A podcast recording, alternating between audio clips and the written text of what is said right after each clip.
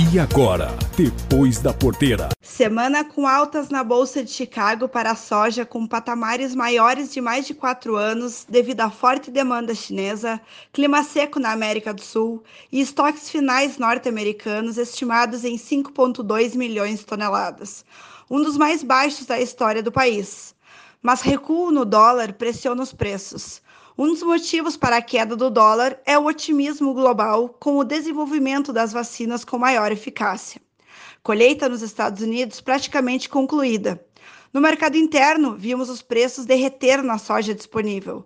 As indústrias não estão com muito interesse nas compras, justificando que os seus programas já foram cumpridos ou que a demanda pelo farelo diminuiu. E o mercado esfriou muito. Os produtores viram o preço da soja disponível no Rio Grande do Sul derreter dia após dia essa semana.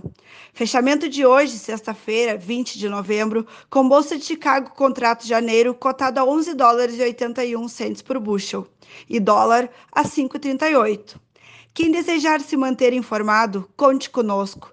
Nos mande uma mensagem para o número 054 99922 2121 e receberá nossos informativos de forma gratuita sobre o mercado da soja.